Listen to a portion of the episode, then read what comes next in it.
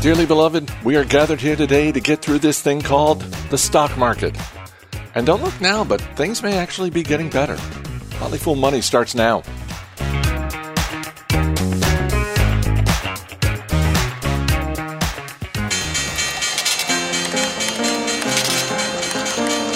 Everybody needs money. That's why they call it money. The best things in life are free, but you can give them to the birds and bees. From Fool Global Headquarters, this is Motley Fool Money. It's the Motley Fool Money Radio Show. I'm Chris Hill, and I'm joined by Motley Fool Senior Analyst Jason Moser and Andy Cross. Good to see you both. Hey, Chris. Hey. We got the latest headlines from Wall Street. Nell Minow is our guest, and as always, we got a couple of stocks on our radar. But we begin with the market in general. For the second week in a row, the S&P 500 and NASDAQ were poised to finish higher. Andy, it seems like the narrative for investors is starting to shift to the positive. You go back a month, 6 weeks, a lot of fear out there. Now, part of what we're hearing from members at the Motley Fool, part of what I'm seeing out there in the financial media, seems to be a lot more investors taking the attitude of, it seems like we've weathered the worst of the storm that we saw earlier in the year, and now we're looking for stocks to buy. You know, Chris, I think actually it's the individual investor actually weathered it quite well. If you look at some of the fund flow data and look at some of the trading activity, individual investors were actually in there, and if they weren't buying, they were kind of hanging out there. I think it was mostly institutions that were really jumping the gun and looking to kind of, as they often are, trying to time the ins and outs, and they got out when the news was really pessimistic around the Russian invasion of Ukraine and some of the inflation numbers, and now with the Federal Reserve's announcement that they are going to increase the interest rates by a quarter basis point, not a 50 increase that was perhaps feared a little bit. Also understanding that we're in a while we do have some of the variant strains of Omicron creeping out there, the COVID situation has really, we've passed the 2-year mark now since when the pandemic really started, and there's just a little bit more optimism I think you're seeing in the markets, and that's reflecting in the stock price. But I think the individual investor out there, to credit to all of those who are individual investors, I think mostly we were holding the course, and I think there's a lot of institutions that were jumping around, and now they're looking at the U.S. market, Chris, and saying, listen, look at global markets. They're really in even more disarray than what's in the U.S. market, and we saw valuations come back down in the U.S. market, and stocks is a place to be. And finally, Chris, because we know bonds is not really the place to be, although bonds are far less volatile than U.S. stocks. With interest rates increasing, the value of those bonds, it's going to be a really tough sled for the rest of the year. So I think looking at the U.S. stocks, they look to be the most reasonably valued with the drop this year. Let's get to some of the companies that are making news this week. Spotify has reached an agreement with Google that says an updated version of Spotify's app will allow users to pay Spotify directly for a subscription. It's a big concession from the Google Play Store, and the news sent shares of Spotify higher. And Jason, a nice ripple effect as well for companies like Match Group and Bumble.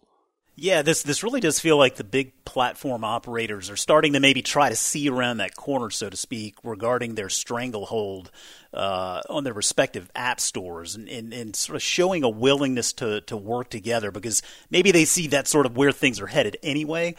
Developers like Spotify have just, they've complained for years that you have Google Play, Apple's App Store, they don't allow direct payments. They require those payments to go through those app stores. They take a hefty processing fee from it all. It really, for the developers, it seems to be all in the name of choice, right? And I'm sure there's probably a little financial incentive there as well, Chris. So let's not just think Spotify is doing this out of the goodness of its heart, but certainly giving consumers more choice, giving Spotify a little bit more in the way of control over their app experience and data of what their users are actually doing. They've certainly been advocating for this for a long time. So we don't really have an idea as far as the commission that it will pay to Google as a part of this test, but they'll clearly be paying something. And again, it's worth noting this is a test. It's going to roll out slowly. Ultimately, though, I think they'll glean enough from it to kind of help this ball keep moving in this direction. Do you think this puts pressure on Apple's App Store? I think it certainly keeps the conversation going, right? I mean, I think it does. I mean, you need just more and more developers to keep on pushing this narrative, and over time, I think that could ultimately have an impact on a company like Apple, but that remains to be seen. Uber is a business that was born out of the idea that it's difficult to hail a taxi, which is why heads were being scratched on Thursday when Uber announced it has reached an agreement to list every taxi in New York City on its app. Andy, is this a smart move or a desperate move? Because I honestly can't tell. You know, Chris, I guess if you can't beat them, join them, or maybe partner with them. You know, actually, Uber has not been shy about their interest in building out more taxi relationships. Uber Taxi exists in 27 countries. They have a goal to get all of the taxis around the globe onto their app at some point. Uber already has 400 million in taxi bookings last year and sees that growth. They announced in their last investor day going up to as much as 3 billion in 2024. So considering New York taxis is the biggest market, if not certainly in the U.S., if not here in the world, partnering with the taxis and putting them onto the app. It's a continuing push, I think, to make the Uber app one of those super apps. If you look at what they have already, it's ride and food, vaccine, reservations, Chris, rentals, groceries. A real quest to make that app really one of those super apps. This will help ease some of the driver shortage, although Uber did say that their New York City drivers are back up to the highest levels since the pandemic. There's just this need to be able to kind of partner and look at markets that are really key, New York being one of them, and just the supply shortage of drivers overall and the demand to be able to continue to drive their business in a way that is healthy for not just their clients who need – I mean, I'm actually kind of excited about this because it puts it all in one spot when I am back in New York as opposed to using the Curb Mobility or the Aero app. You can actually just use the Uber app. Lyft has not announced that they're doing this yet. So I think overall it's a pretty good move by Uber, Chris. Can we get some sort of universal parking app as well? Because I was up in Boston earlier this week and went to park somewhere, and I thought, oh, wait, do I have to download a whole new app just so I can park? And so I did what I think is the responsible thing. I just parked illegally. This week, after 6 years, Warren Buffett finally found a business he wanted to buy at a price that he liked. Berkshire Hathaway is buying insurance company Allegheny for just over $11.5 billion. It is an all-cash deal, and Jason, Berkshire made it very clear in the announcement, yes, even though we have all this cash on the balance sheet, we are not overpaying. This is a fair price. No, you're right. It is a fair price, and we'll get to that in a second.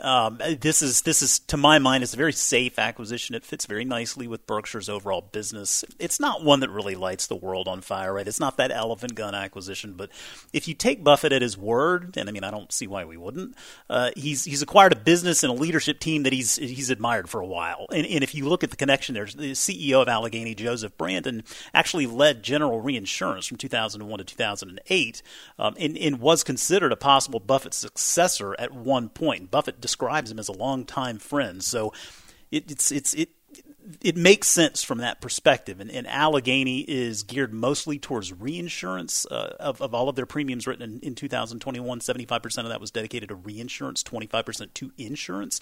And in regard to the valuation, for a company that historically has traded around one time book value or in that range, he's getting this company for 1.25 times book value. So a little bit of a premium there, certainly a fair price, and I'm sure they'll do very well as a member of the Berkshire family.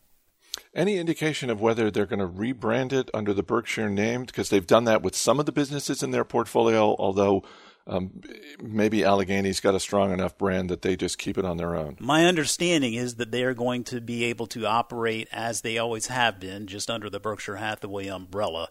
But you never know. There's a lot of value in that Berkshire brand as well, so maybe that changes. Is Apple about to get into a new line of business? We'll discuss that right after the break, so stay right here. You're listening to Motley Fool Money.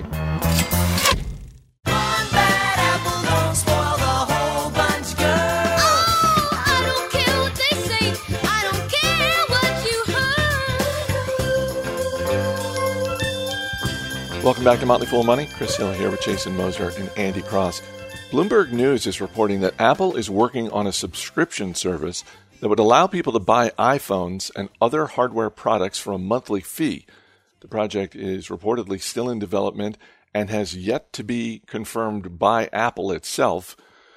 But Andy, for the sake of this conversation, let's go with this. I'm an Apple shareholder. Should I be excited about this? Well, I think, Chris, if you think about your iPhones, many Apple devices are probably the most used device we carry around with us or use every day. I mean, far more than probably our cable subscription or our Netflix subscription. So when you think about trying to make the iPhone, which is fairly expensive, more accessible, and by the way, it could be iPhone, it could also be other Apple hardware products, and the real determination for Apple to be able to continue to drive their services business, which has been so successful in things like, music, Apple TV Plus, Apple Fitness, news, those kind of subscription offerings. It kind of makes sense that Apple is starting to think about this just because of different ways to make more and more people accessible to the iPhone. So Chris, I'm kind of thinking it's like maybe auto leasing, or maybe like even like renting your modem or your router from Comcast. If you do that, they're still trying to figure out what this looks like. It wouldn't be just a payment plan spread out 24 months, but with a monthly fee for access to the hardware. Considering that iPhone is more than half of Apple's sales, again, to be able to continue to make them more accessible, I think it makes sense. It also would tie it together, I guess, with the Apple ID, your Apple ID. So it would all be in one spot, so you can see it all, just like you see all of your other, like if you're Apple Care or Apple One subscriptions. And so just the interest to be able to continue to drive their subscription business, which has been a growing part of the Apple ecosystem, is kind of interesting. Although presumably they would have to navigate the relationship that they have with the major phone carriers, but maybe they look at that and say, look, we're Apple, we're going to do what we want. Well, I think so too, and they've certainly navigated a lot of these areas before, as we continue to see it ongoing as Apple continues to expand their business. But for a $3 trillion company with, almost $400 billion in sales, they're obviously a very large gorilla to be able to make a move like this. From hardware to software, Adobe's first quarter profits and revenue came in higher than expected, but shares down a little bit this week, in part because Adobe's expecting a hit to its existing business in Russia and Belarus.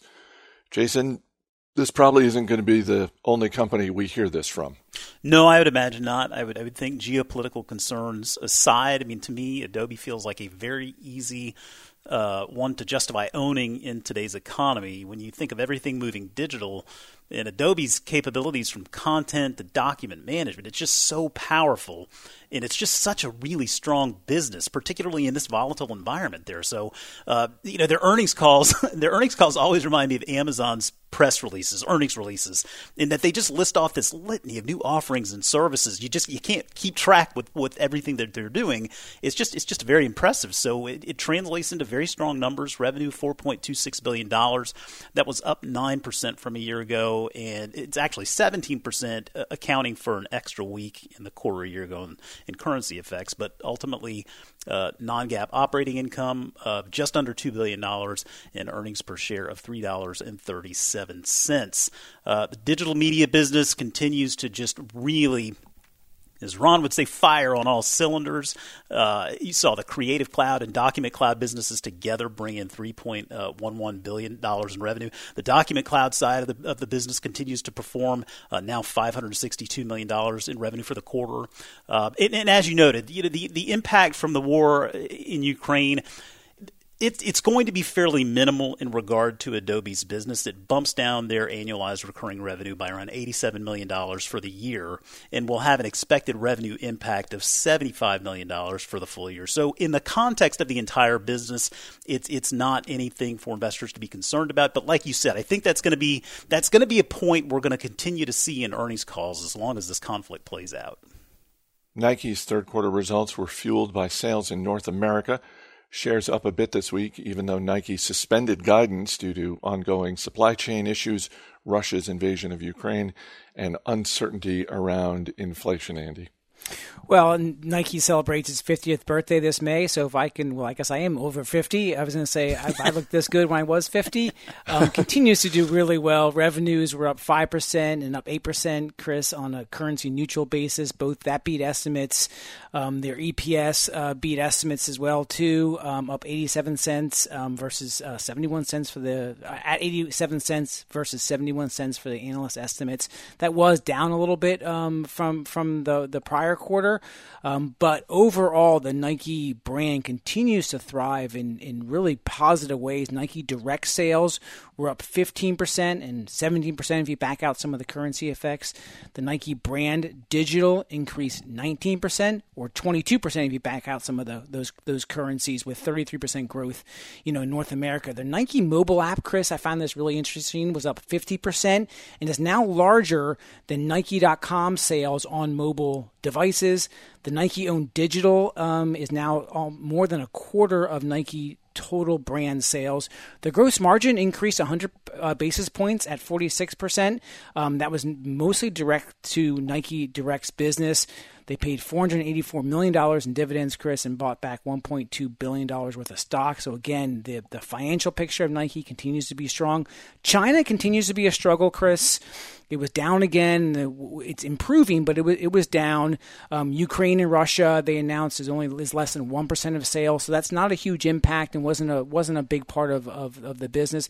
The guidance for the rest of the year, sales up mid-single digits, gross margins up a little bit. Supply constraints, as you mentioned, continue to be the big challenge that they're kind of trying to navigate through this, especially over in China. But overall, a really positive estimate beating by their own expectations quarter for Nike. Not a great third quarter for Darden Restaurants. The parent company of Olive Garden and Longhorn Steakhouse lowered guidance after profits came in lower than expected. Fine dining segment was the lone bright spot, but Jason, that is a small part of their business. Yeah, it's a small part. You're right. I mean, it's a bit of a tough start to the year for Darden, but I mean, all things considered, it really wasn't a bad quarter. I think it's just really challenging for a company like this with such a heavy focus on dining in. But here's a fun fact for you.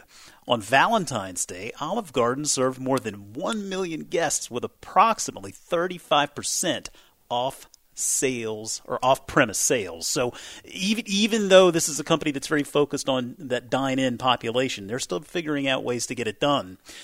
It was interesting. The language in the call, management noted it was a quarter of stark contrast. And this was a reference to January and how Omicron hurt traffic there. They saw the trends coming back in February and March. Ultimately, sales up 41.3% from a year ago to $2.45 billion. That was driven primarily by same-store restaurant sales growth of 38.1%. They did open a handful of new stores there, 33 new restaurants. The earnings per share, $1.93. That was up considerably from a year ago, but basically flat when you compare to 2020. As you mentioned, Olive Garden really is the biggest footprint versus something like a fine dining. They've got just under 900 stores with Olive Garden, Longhorn being a relatively distant second, but making up a large portion of the base there as well. But they're dealing with all of the challenges that every restaurant out there is dealing with: staffing, inflation, supply chain concerns. It's not the most compelling investment idea, but hats off to management for operating in a very difficult environment. Guys, we'll see you later in the show. How are companies doing with their operations in Russia? We'll get a report card from Nell Minow after the break. Stay right here. This is Motley Fool Money.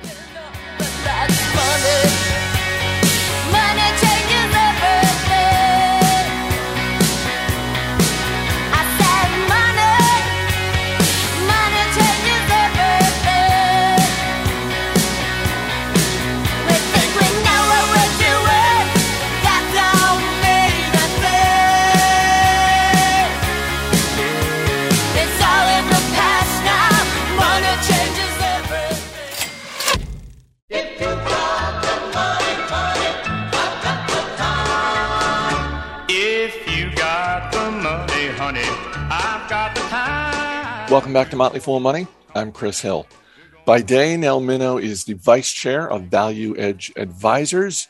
By night, she is a film critic, so essentially she's Batman, and she joins me now. Thanks for being here. Thank you. Maybe Catwoman. There you go. Before we get to the movie industry, I want to get your thoughts on what's happening between Russia and Ukraine. Value Edge Advisors works with institutional investors to help them engage with the companies in their portfolios. And lately, a lot of public companies have had to make decisions about their operations in Russia, how they communicate their decisions to investors, all that sort of thing. What are you seeing? What have you been observing over the past month as these events unfold? Well, my go-to on this is the amazing updated daily database put together by Professor Jeffrey Sonnenfeld at Yale, where he's got four categories. So investors know which companies have gotten out completely, which have suspended operations, and which are ignoring it. And he's done a great job with that. And that in and of itself has put a lot of pressure on companies, I think more effectively even than the investors have. It's tricky, though. I think I like what McDonald's did. They are continuing to pay all of their employees, even though they acted very quickly and shut down their operations there. So you want to be careful about the employees. As for the pharma companies, I think it's important for them and some of the other providers of essential services to be very clear with their investors. We are doing humanitarian work. We are cutting down anything that is not in that category. But certainly every company has to respond. And if you want to see a bad response, the worst one I've seen so far has come from Korn Ferry just over the last weekend, which was basically kumbaya. They think they said, we're just going to have a lot of empathy. That's not what shareholders want to hear. How likely is it that companies with a global footprint, when this whole situation is resolved, are going to say either, we're not going back to Russia, or we're going to take our time? It's I'm wondering both in terms of the Russian economy, but also in terms of Russia's attractiveness for companies with global footprints. Definitely. And certainly McDonald's has got a big footprint there and has been very successful there. So that was all the more impressive when they made their announcement. You know, a lot of it depends on how it ends, not when it ends, but how it ends. If it ends with Putin out and a commitment to a new kind of glasnost and more respect for American companies, then I think you will see companies come back. But anybody who's ever gone into business in Russia or in China or in many other countries has always known that there was some kind of a risk. I was thinking of you recently when the news broke about Starbucks, that Kevin Johnson, the CEO, is going to step down in early April. And depending on how you want to interpret what was said, it appears as though the board of directors knew about this a year ago and decided not to have someone in place. They decided to bring back Howard Schultz to be interim CEO. It's his third go-round if you're scoring at home. And sometime this fall, they expect to have a new CEO. As all of that was playing out, what was your reaction? Well, to go back to Jeffrey Sonnenfeld, who's the world's leading expert on CEO succession planning, I mean, that is catastrophically bad. Every board has to have two envelopes at all times. One is, what if something happens tomorrow? What if our CEO gets named to be Secretary of State? What are we going to do? And then the longer term, what are we looking for the future? How are we cultivating insiders as possible successors? This board has failed terribly. And you just cannot keep going back to the same CEO as your safety net. So a very disappointing performance by that board. Let's go to the Academy Awards. The awards are later in the year than normal. Every year, the studios behind the nominees campaign for the awards. Do you think the additional time helped some performances get more attention? I think it did. The studios campaign very hard. They send out gift baskets. They make meet and greets available. But overall, I think it's a mistake because there's just awards exhaustion. We now speak of awards season. We used to just speak of the Oscars, but now we've got this big buildup with the Golden Globes, the Critics' Choice Awards, the SAG Awards, the DGA, the PGA.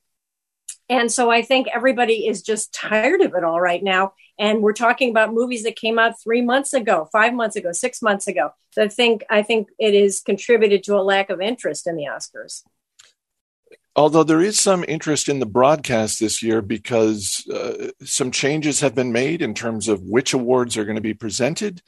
I'm baffled at the fact that the award show apparently is not going to be streamed anywhere, which seems like a big mistake for a network that is allegedly attempting to bring in younger viewers, many of whom have cut the cord.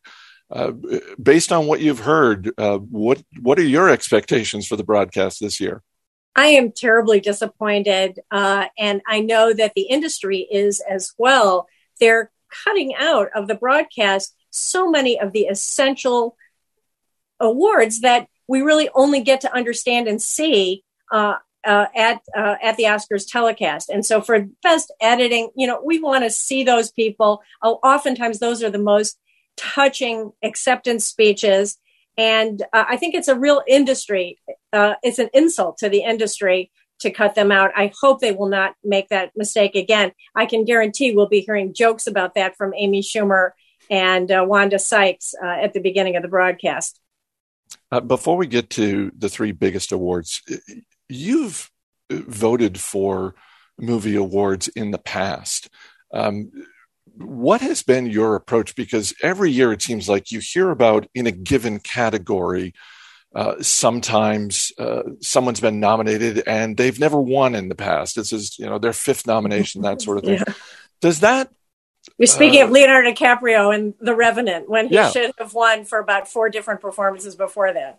Is that something that factors into the mindset of a voter like you, or do you try and sort of shut out the past and just say, no, I'm taking this performance against the other performances? Well, the difference between a voter like me and the people who vote for the Oscars is they tend to only look at the movies that are being supported by the studios, whereas in the critics groups, like the ones I vote for, we actually have seen everything. And so I think we're less susceptible to those kinds of concerns. With the Oscars, and we're going to talk about some of the predictions, sometimes they don't give the award for the best acting, they give it for the most acting. And so somebody who loses a lot of weight, gains a lot of weight, or, you know, does something very, very big, they will go for that. There's often a lot of sentimentality involved as well. I compare it often to a high school popularity contest. This is the industry voting for their own insiders. All right, let's get to the three biggest awards. And as we do every year, you tell me who you think should win and who you think will win. Last year in the Best Actor category, we had a bit of an upset. Many people were expecting Chadwick Boseman to win posthumously. Anthony Hopkins won. This year, Will Smith appears to be a heavy favorite for King Richard. Do you think he wins, or is there going to be another upset? I would love to see him win. First of all, that's going to be a heck of an acceptance speech. The movie King Richard was Labor of Love by Venus and Serena Williams and their sister Aisha about their father. And Will Smith gave a totally committed, beautiful performance. We all know the Will Smith who's got all kinds of energy and charisma. He really tamped that down. He did a great job. I think he should win, and I think he will win. The Best Actress category is completely stacked. I mean, just Jessica Chastain, Olivia Colman, Penelope Cruz, Nicole Kidman, Kristen Stewart. This is such a strong group of actresses. Is the award itself up for grabs, or is there a favorite?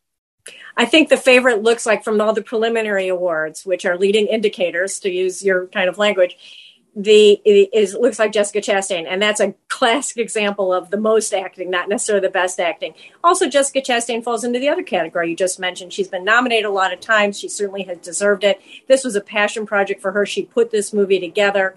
So I think she's a very, very good bet. If we're me, I might go with Olivia Colman, but she just won recently. So let's spread it around.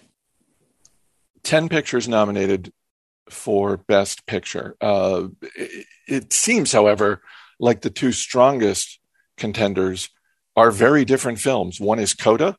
One is The Power of the Dog. You've got, you know, sort of this heartwarming family movie and this picturesque Western. Is there a dark horse, or do you think it comes down to one of those two? I think it does come down to one of those two. And I would have said for sure Power of the Dog, which I did not love, but I would have said that that's my bet until last weekend when the Producers Guild picked Coda. And that really puts it up at the front again, because that's a very good predictor Coda, of the 10 films nominated, Coda is the crowd pleaser. Coda is the one, your grandmother will love it, your grandchild will love it, everybody will love Coda. I'm looking for Troy Kotsur from Coda to make history as the first deaf actor to win an Oscar. But I still think Power of the Dog is a likely win. So that's still where I'm betting. If it were up to me, I would go for Belfast, I think. All right, last thing. Please fill in the blank with respect to the Academy Awards. Don't be surprised if... Disney always takes Best Animated. This year, it just might go to The Mitchells versus the Machines. One of the best reasons to be on Twitter is so you can follow Nell Minow. It's movies, it's corporate governance, it's a lot more. Nell, always great talking to you. Enjoy the broadcast. Thank you. Saturday night at the movies. Who cares what picture you see? When you're hugging with your baby, last row in the balcony. Well, there's Technicolor and the CinemaScope. I can't start a gotta work next week, but that's all right. I've got $5 and it's Saturday night. Gonna have fun tonight. As always, people on the program may have interest in the stocks they talk about, and the Motley Fool may have formal recommendations for or against, so don't buy or sell stocks based solely on what you hear. Welcome back to Motley Fool Money. Chris Hill here with Jason Moser and Andy Cross. Guys, couple quick things. In keeping with the business of movies, we've got a fun episode of the Motley Fool Money podcast coming on Saturday, where we take a closer look at the streaming wars, bitter rivalries in the entertainment business, and some of the unexpected business and investing lessons from the big screen. So you remember, you can always follow Motley Fool Money wherever you get your podcasts, Apple, Spotify, and please leave us a review and include a pitch. As I mentioned last week, post a review of the show on Apple.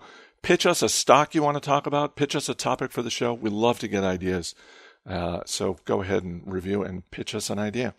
Speaking of pitching stocks, I mentioned earlier in the week I was up in Boston visiting family. I spoke to a class at Boston College. And I also had the chance to meet up with some of the student leaders of the Boston College Investment Fund. These are students who are helping to manage more than $1 million of the school's endowment. And I got to say, guys, I was so impressed with these students who are learning about investing. They're smart. They're curious. Just want to say thank you to Luke and Jack and Annabelle for meeting up over coffee. Go Eagles. Jason, I know you've had the chance to speak at your alma mater. It's one of those things that just gives me hope.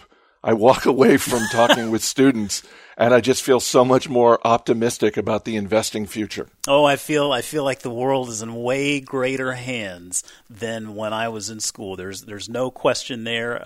It is exciting to see that, and as I'm sure we all see this as well. You see this in our kids, our very own kids growing up. It's just amazing to see how far things have come along in such a short period of time.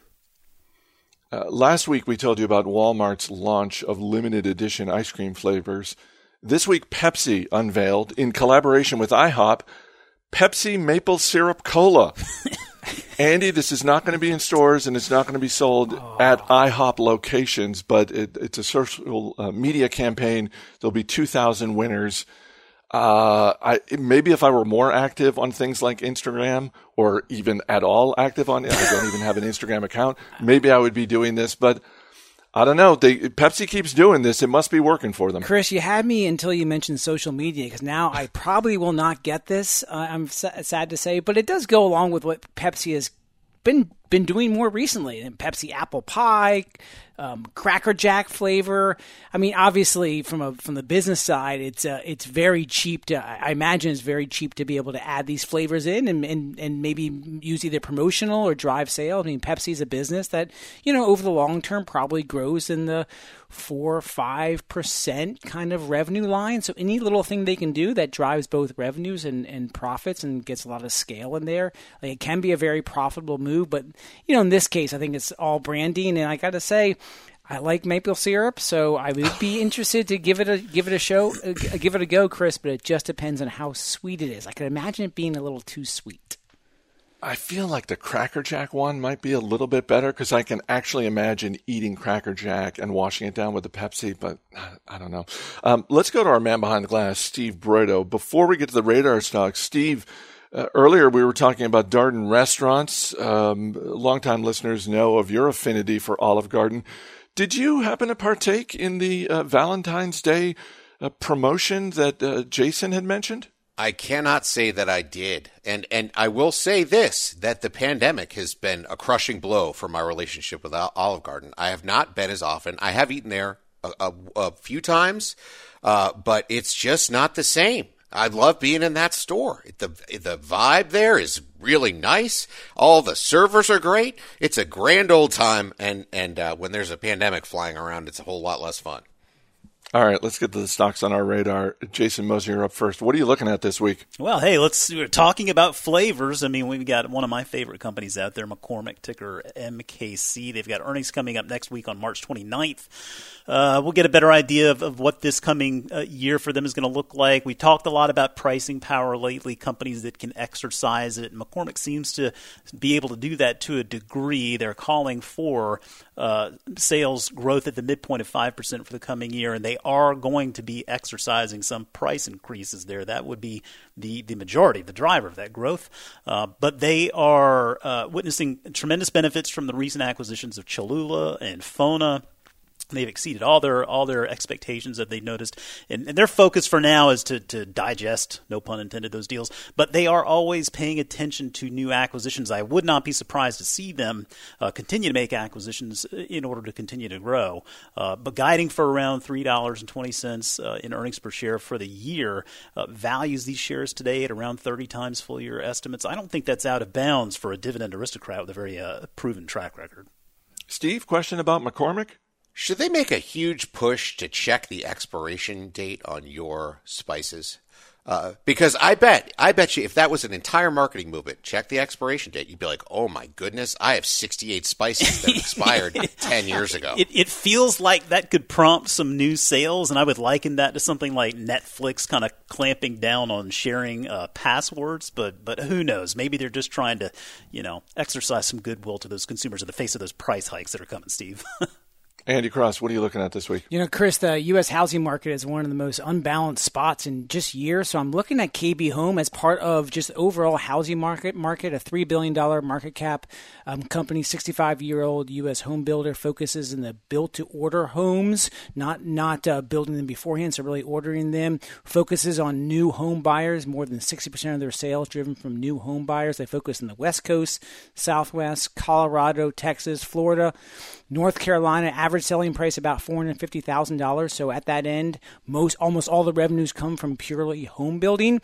Has 10,000 homes in production. That was up 46% and a backlog valued at $5.7 billion, Chris. But the interesting thing is you have a stock that's priced at 5 times earnings, 3 times this year earnings, now less than 1 times book value. So the valuation looks exceptionally cheap in a housing market that's just kind of in a little disarray. Yet we have interest rates moving higher.